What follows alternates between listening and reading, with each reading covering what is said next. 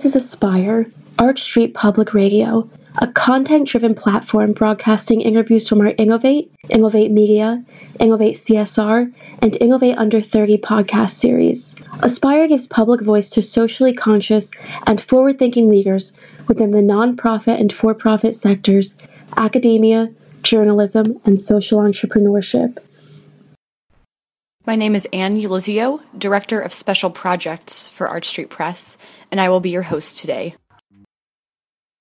Today, our guest is Marina Kim, the 30 year old co founder and executive director of Ashoka U, an organization that collaborates with colleges and universities to break down barriers to institutional change and to foster a culture of social innovation.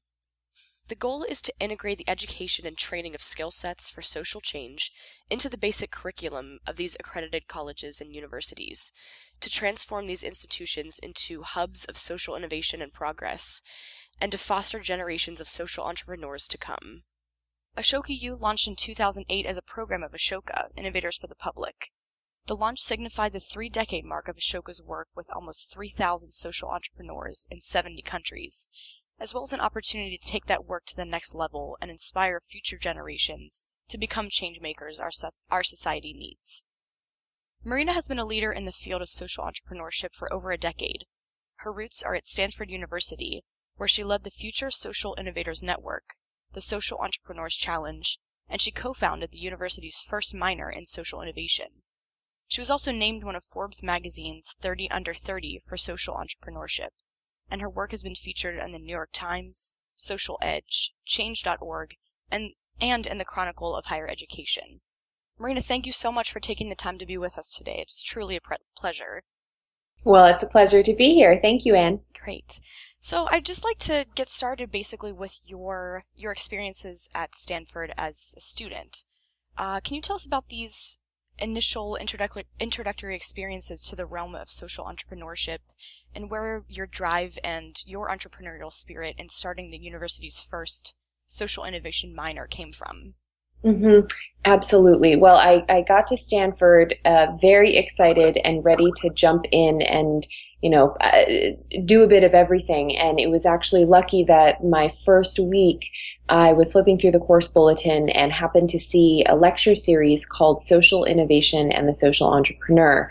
And um, it was very intriguing. I, st- I didn't understand what social innovation was, but I knew that I was in Silicon Valley and innovation and entrepreneurship were important. And I already had, um, I'd studied about fair trade, socially responsible business in high school and was already looking for how to get involved with that. So social innovation and social entrepreneurship um, was something that I learned about my first week. And then when I went to the first lecture series and heard a social entrepreneur speak, I was both completely blown away and inspired, but also um, I, I pretty much knew from that first lecture that that's what I wanted to do and the kind of movement and the kind of career path I wanted to pursue um, for a long time to come. And so I've been lucky that um, I was able to do that and get involved in all different types of student leadership um, during college and have been able to you know work nearly a decade since college um, to continue to, to build it out um, at a global level with colleges and universities around the world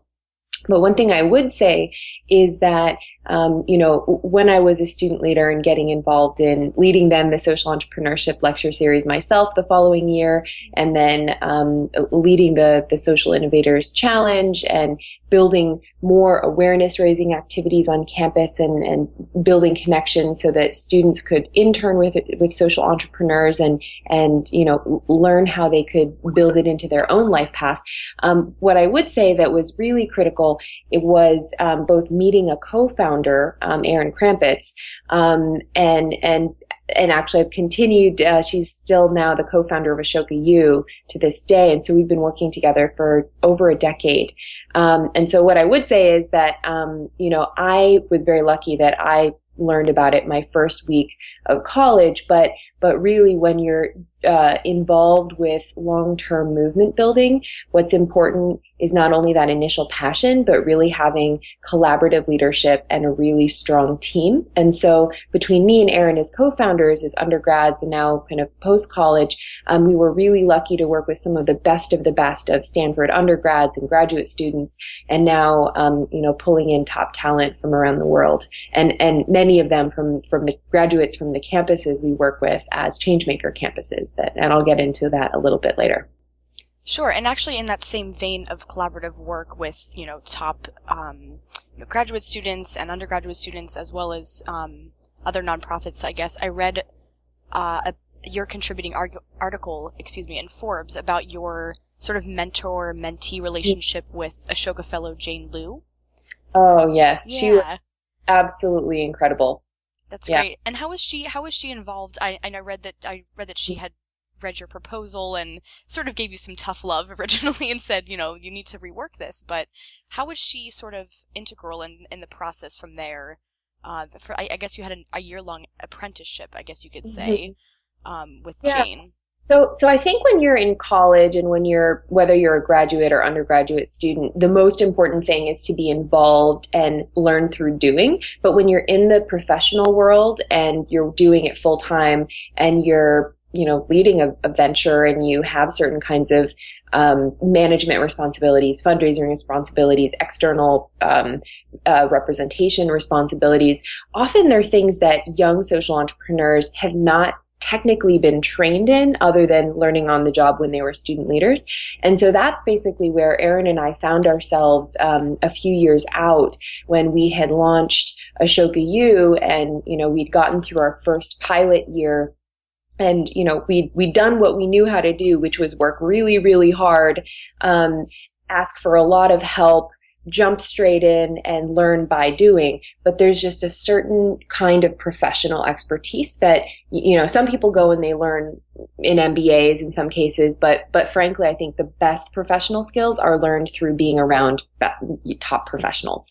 And very few people as young social entrepreneurs have the opportunity to be mentored and coached over the course of a year, um, very um, pointedly, even uh, you know, on every document on you know prepping before media interviews, prepping um, you know before or after tough negotiations, and so we were lucky that we were able to bring in um, an Ashoka fellow um, who, and I think the important thing is she was on a sabbatical between ventures. So she had just transitioned leadership out of her first venture, Upwardly Global, had, you know, was planning to take about a year, um, to, you know, to, to, to rest. Mm-hmm. Um, not work 80 hour weeks anymore um, and then figure out what her next venture was. So we were able to grab her in that time period. We initially just asked her to give us some advice on our executive summary and, you know, two weeks of mentorship um, for a, a, big event we had coming up. And it, it, it actually turned into a of ultimately a full year where she served as an exec, interim executive director for Ashoka U and, and gave us both the, the tough love that you mentioned and, and real training in how to do professional writing of you know, business plans, um, strategy documents, executive summaries, funding proposals. And she really drilled us and, and, you know, um, really worked with us to show us what excellence looked like. But on the other hand, it was really about having a thought partner that as, you know, Erin and I were thinking through big, important strategic decisions or dealing with challenging issues that come up on a day to day basis with, you know, various partners, various funders, various team members.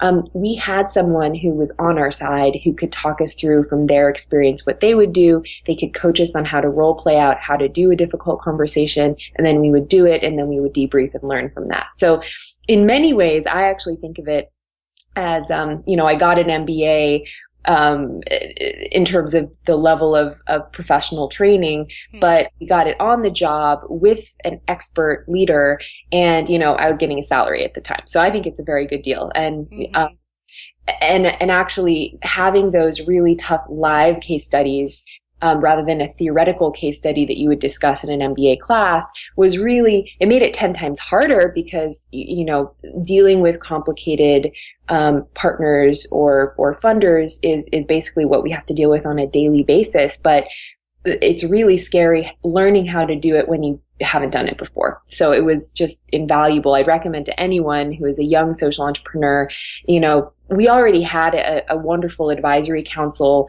of you know senior leaders from the social sector the philanthropic sector the business sector but having once or twice a year advisory council meetings or general advisory meetings is a completely different level level of of coaching and mentorship that you get um, rather than someone who's really working with you you know nearly 40 hours a week in the trenches mm-hmm. with you know on your phone calls and and giving you feedback all the time right and it's wonderful that you had that experience yourself and you learned that lesson about the value of learning by doing as you said that um, mm-hmm.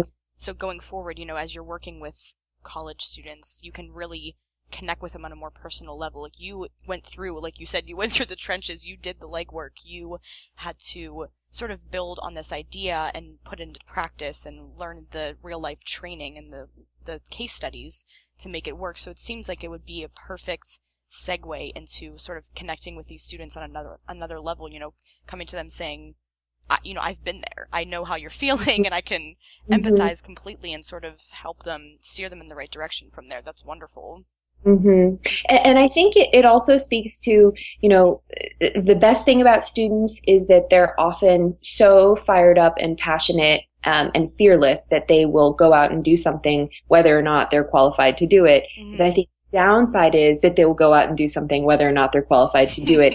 and the, the, you know, the good news is that in going out and trying and maybe it not working out as exactly planned, that's how they learn. But I think there has to be um, a, a, better way to learn faster and learn without um, necessarily setting a lot of expectations that you will do amazing big work and then letting people down that actually need your help. So um, I think the question of the passion is one side, and you know students have that in in bucket loads. But I think the professionalism and the the skills uh, and and it's not even just finance skills or you know the technical skills or you know things you can get help for as a leader the, the most challenging skills are negotiating conflict negotiating many different people wanting different things and it not aligning with your strategy and how you um, lead through that um, conflict.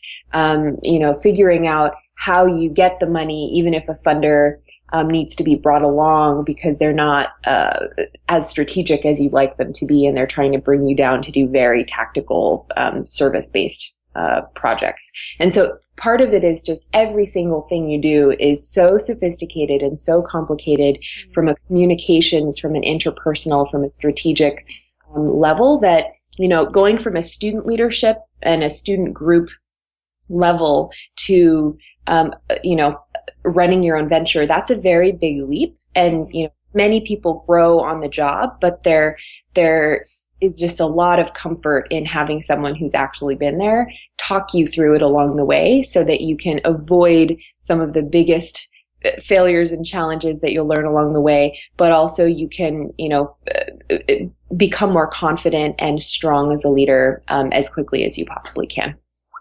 Right. And I actually I watched a video of your presentation of Ashoka U programming at Rollins College. I believe it was earlier this year in February, maybe.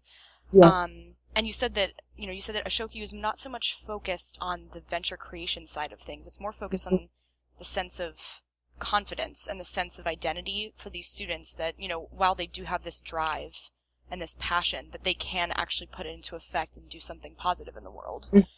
Um, and you also mentioned that these students have given feedback about Ashoka U in that they really sort of they sort of grew the most, I guess, from the coupling of this sort of integration of the rigorous academic structure mm-hmm. with the community development experience in third world learning. Mm-hmm. So it's mm-hmm. kind of like a dichotomous sort of, you know, there's two sides to it, but they go hand in hand.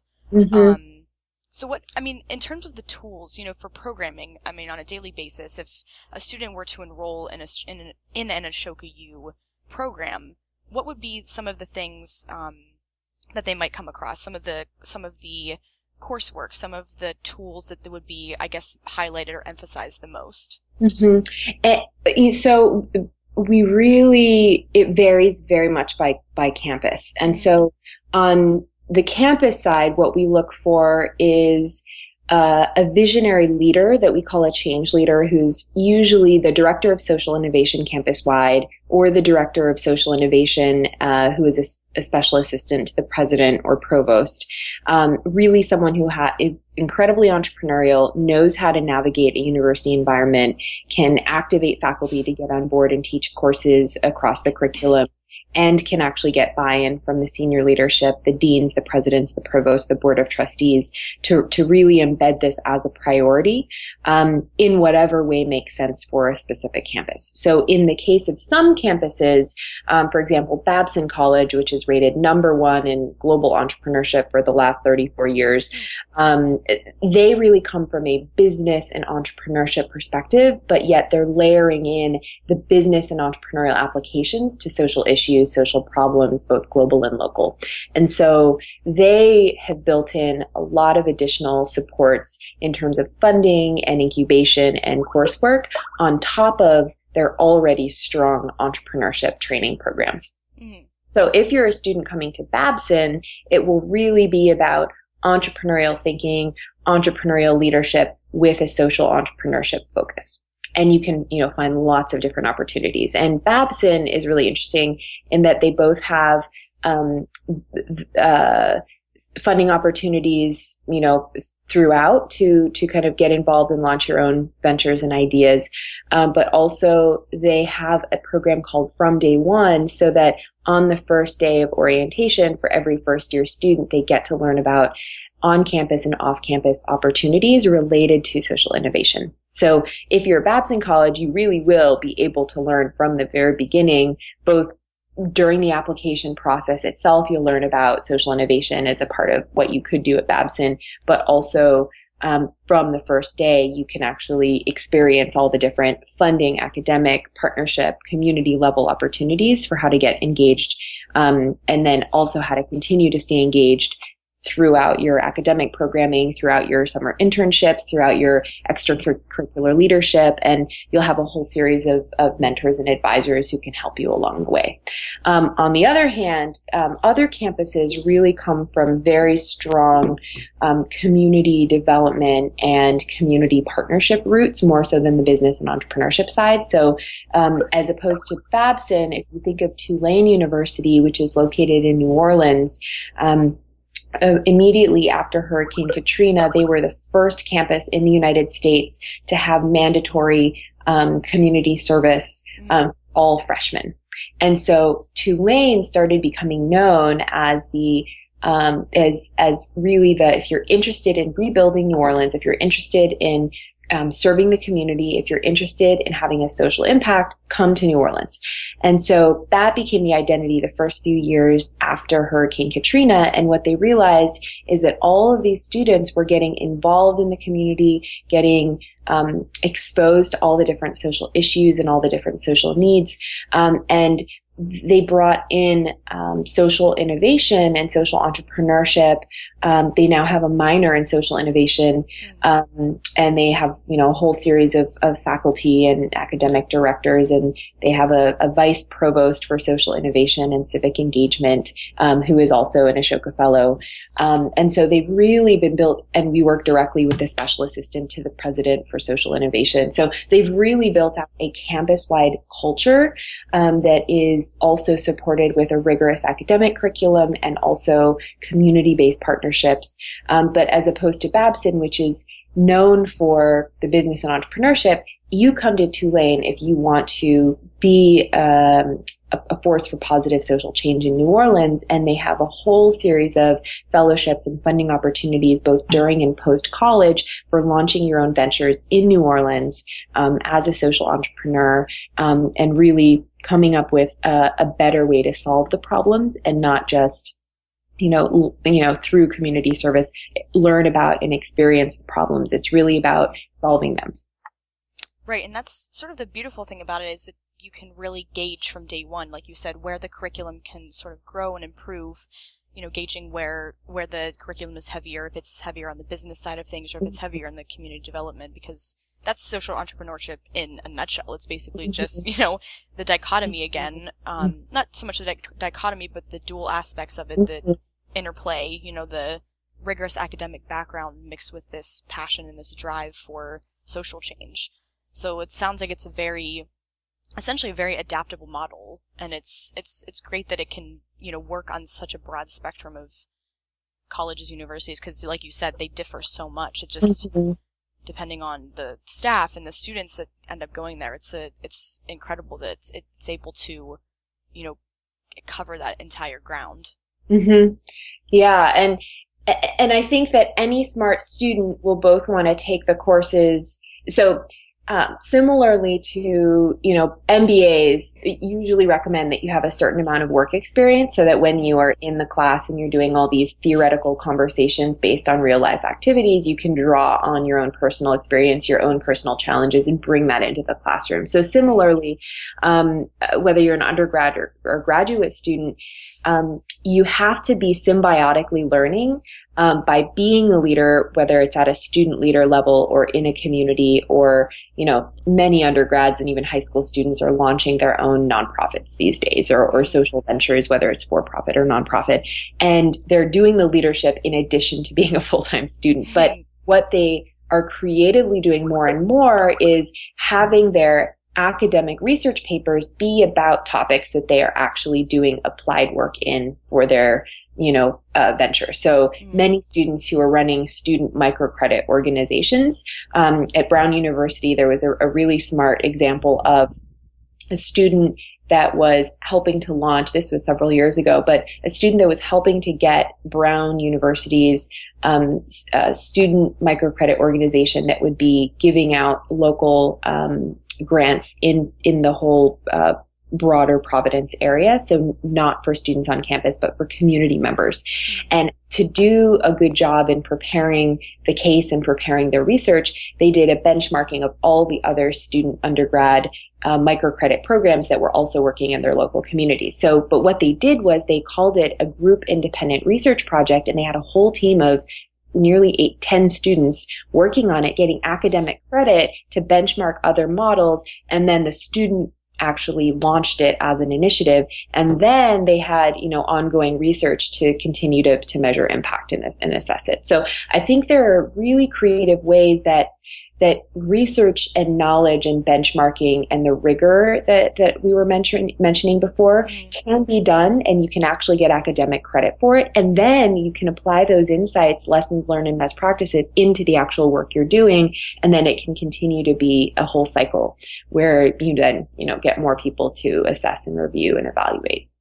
And I think that is where the smartest students are not having two separate lives of being a full-time student leader mm. or a full-time social entrepreneur and a full-time student, that they actually are putting other students to work for them mm. and they can get academic credit and get, and get other students academic credit to do really thoughtful, rigorous, analytical work that can actually directly feed into them being more effective as a social entrepreneur. Right.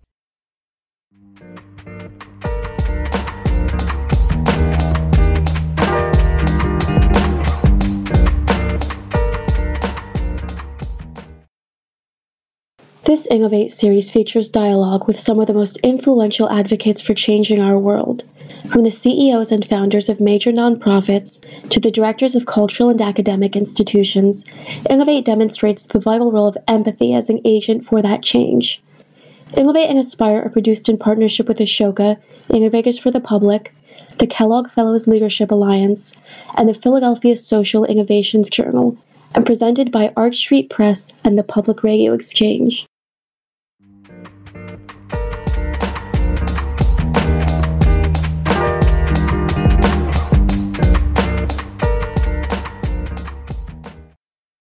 We now return to our Innovate Under 30 interview with Director of Special Projects Anne Ulizio and Marina Kim, co-founder and executive director of Ashoka U.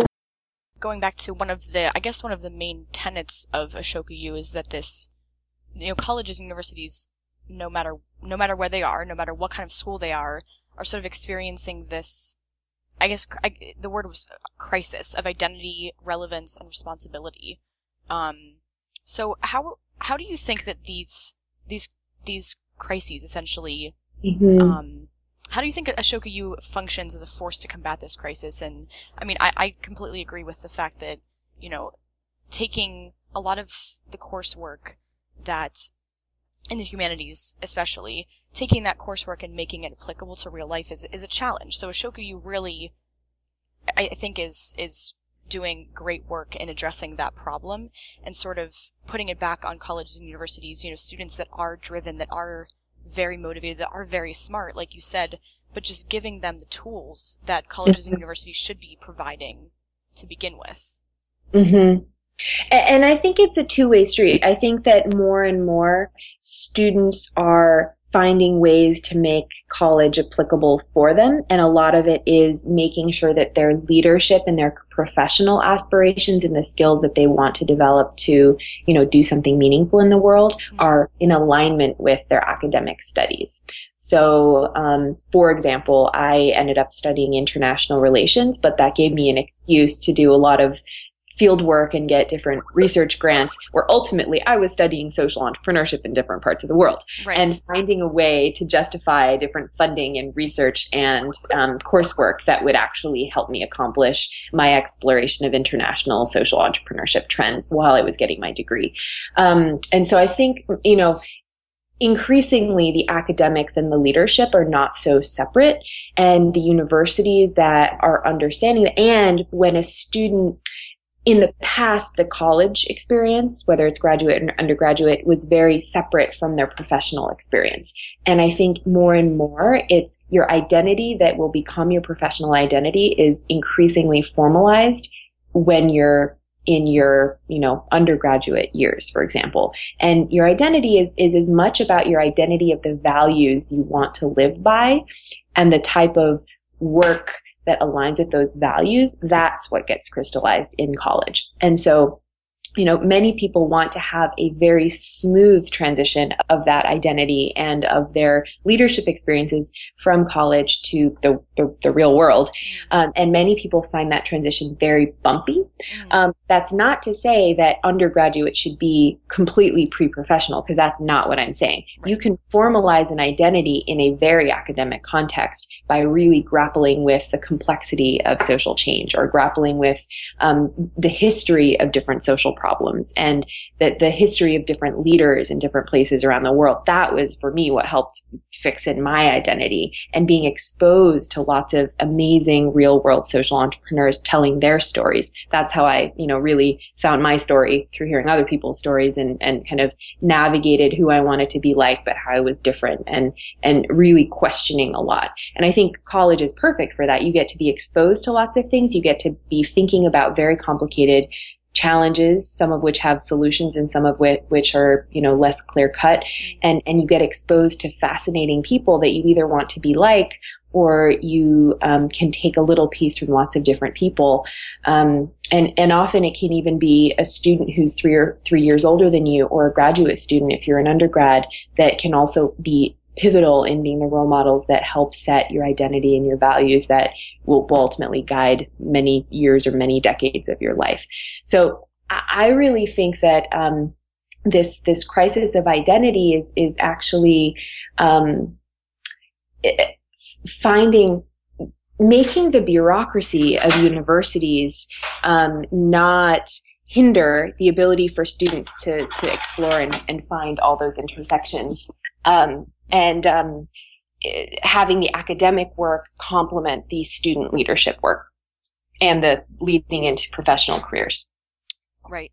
I, I actually, I'm exactly in the same boat as you. I studied international relations as an undergraduate as well, and it really was that exposure, exposure, excuse me, to the the gamut of social entrepreneurship around the world, um, and just the ability to question, like you said, was really the most empowering thing. And it's and you know it drives you to sort of model you know, ask the questions, like you said, where, you know, where can I fit in, in, in this greater picture? You know, what can I bring to the table? I know that I'm passionate about this, but where do my talents and my, my skill set is eventually, essentially, where does that fit in?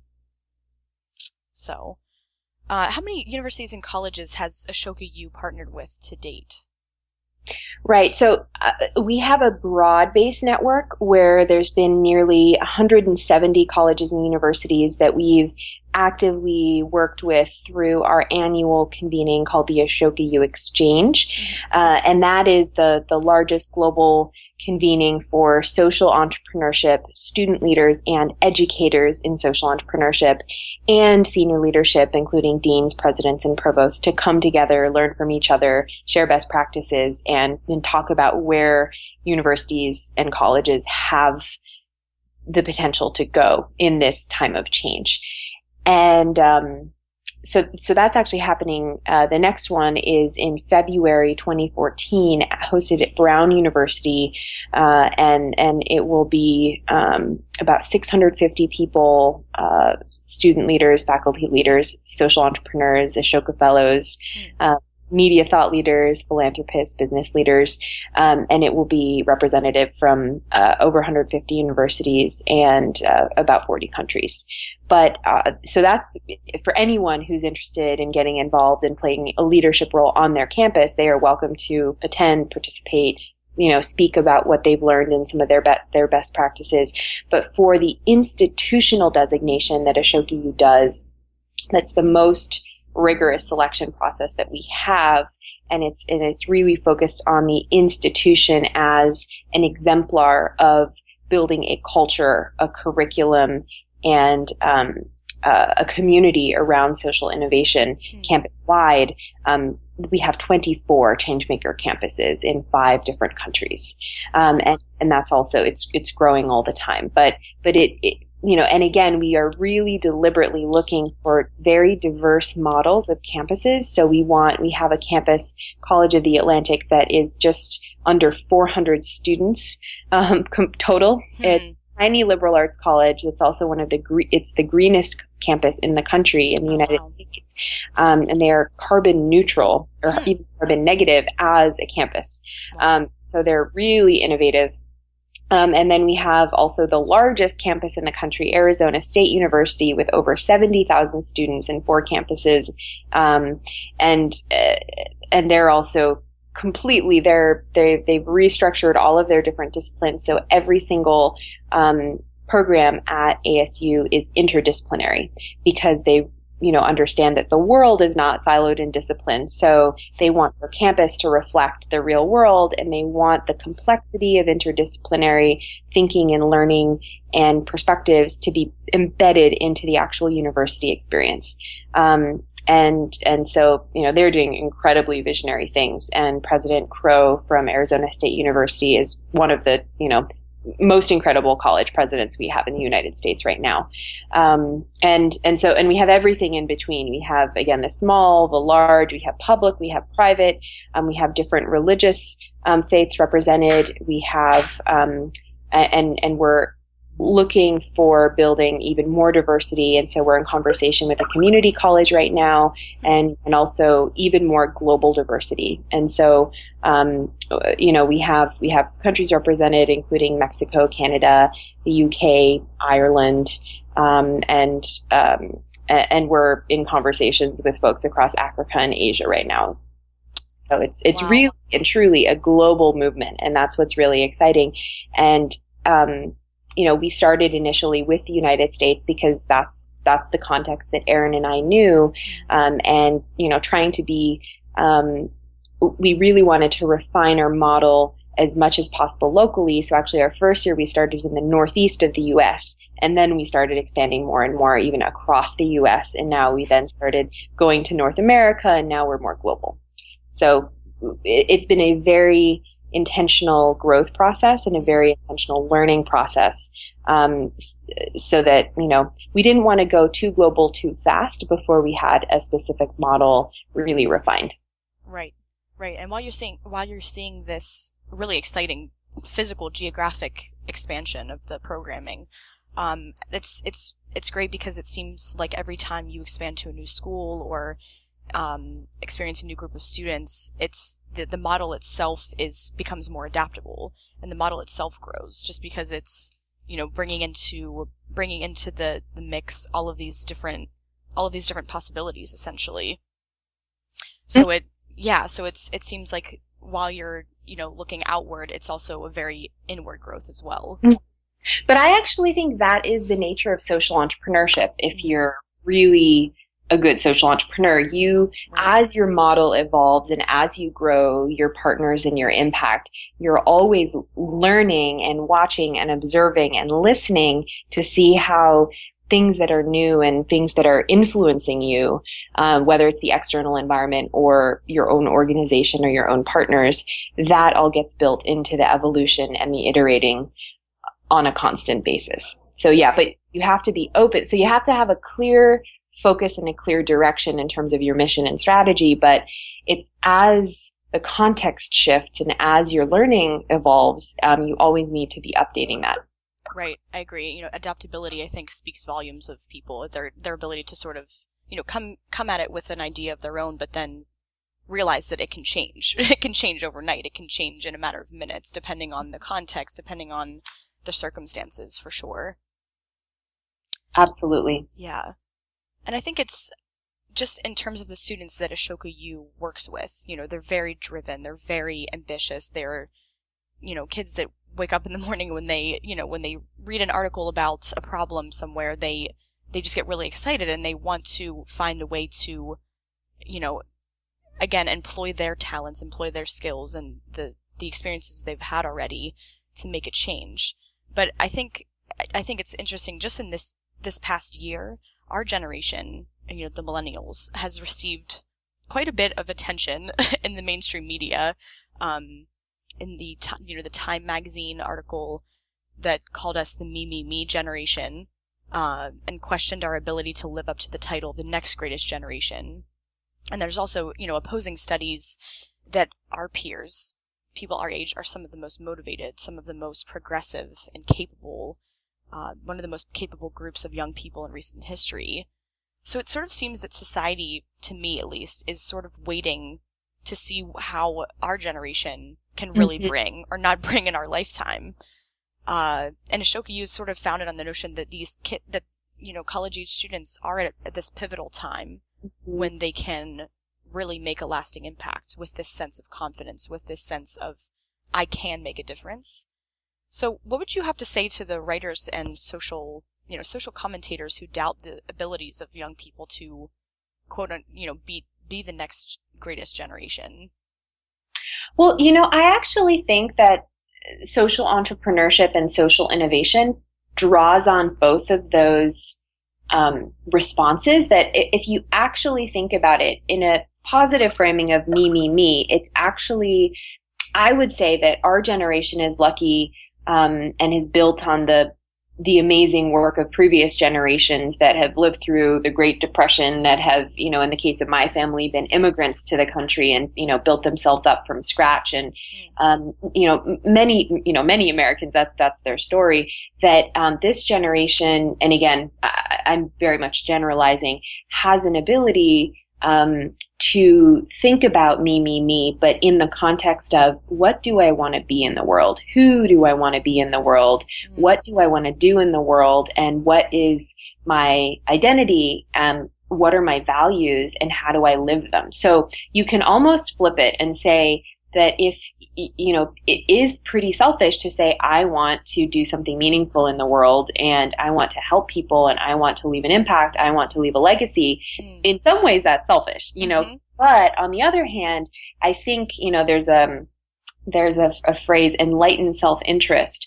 Um, I think there's a way that you can actually harness this intrinsic human need. Like there's there's some basic human needs. One is belonging one is, you know, t- to feel like you have worth and meaning and value. Mm-hmm. Um, and, and so, and, and then another one, and I, this is where I think our generation is, it's, it's in the pursuit of self-actualization, that you want to be the most, um, perfect form of yourself that you can become through challenging yourself, growing, becoming, um, and becoming the best you can be. Um, and so I, I, think that social entrepreneurship pulls on some of those personal self actualization, finding your dream, finding your identity, becoming someone you know meaningful and doing something worthwhile in the world, and, and belonging to a community. Um, to a movement, um, and on the flip side, the, the the more altruistic people who come at it from um, seeing a problem, being exposed to injustice, feeling anger, feeling passion, and wanting to do something about it. And I actually don't see these two threads of conversation as that dichotomous. Mm. So I actually see that there are two trends. One is that people want to do what they want to do. They don't want to be told what to do by employers as much anymore. They want to have their own choice, their own identity, their own kind of, they want to be their own boss. And so entrepreneurship is great for that if you're up to the responsibility and the challenge. Um, and on the other side, people do more and more um, have these uh, you know, since they're not worried about their own survival, want to um, do something of value and, and, something meaningful in the world, you know, it, globally or locally, when they see that there's a need not being filled, so that they they can actually um, positively experience their own impact. And so I think those are just really intrinsic human needs that we're just at the point where um, the pieces are coming together where it's not just about survival and economic need, but it really is these higher level self actualization and having as many people as possible meaningfully participate in in the world. And so that's where mm-hmm. I really get inspiration from Ashoka's vision of a world where everyone is a change maker. Um, and that, you know, even if you're young, you can do something. You can be powerful even as a, a young leader. So uh, with humility. You need to have humility and empathy, but you can still do something really powerful and meaningful. Right. I love that response. I mean, I think you're right on point with the fact that, you know, our generations really have have the advantage of, you know, this expanded expanded sense of possibility. You know, working on, like you said, you know, pre- pre- previous generations, uh, our parents working to provide better lives for us and their parents working to provide better lives for them you know it's it's really coming to a culmination point at this point and it's it's it would be hard and almost i think sort of retroactive to take that you know to take that work that has been done to you know enable us to have mm-hmm. experiences you know study abroad and um you know some you know a lot of students our ages you know our age are first generation college students and you know taking those experiences and saying, well, you know, I've had these great experiences, but now what do I do with them? It would almost be, again, retroactive to not question, what do I want from this? And what do I really think that I, my calling is in life? So mm-hmm. I think, yeah, I think you're absolutely on point with that.